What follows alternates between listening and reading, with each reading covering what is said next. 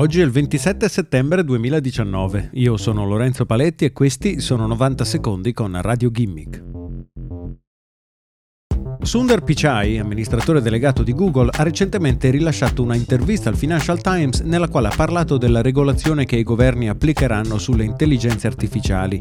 Pichai ha messo in guardia riguardo la regolamentazione delle intelligenze artificiali, sostenendo che dovrebbe essere specifica per settore di applicazione e non generalizzata a tutte le intelligenze artificiali.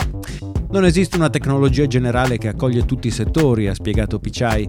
Invece di creare leggi che rischiano di prevenire l'innovazione e la ricerca, dovremmo risolvere alcuni difficili problemi.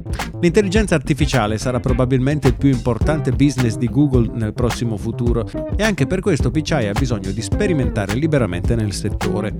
D'altro canto alcune recenti iniziative di Google, come il progetto Maven in collaborazione con il Dipartimento della Difesa per il riconoscimento facciale in zone di guerra, ha causato non poche lamentele anche dai dipendenti dell'azienda.